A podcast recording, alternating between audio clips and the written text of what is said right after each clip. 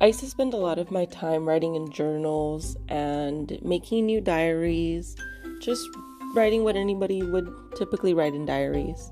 So this, in a sense, will be me stepping out of my comfort zone and doing something a little bit differently. I'm going to try to express myself through different ways, whether it's me talking about certain subjects, my moods, might be some music here and there. Maybe I'll show you guys what brings me comfort in that. Maybe some A S M R. But I don't know. It's going to be kind of a lot of things. So I am sorry that it's going to be very rough, but I hope you guys are joining me for the ride.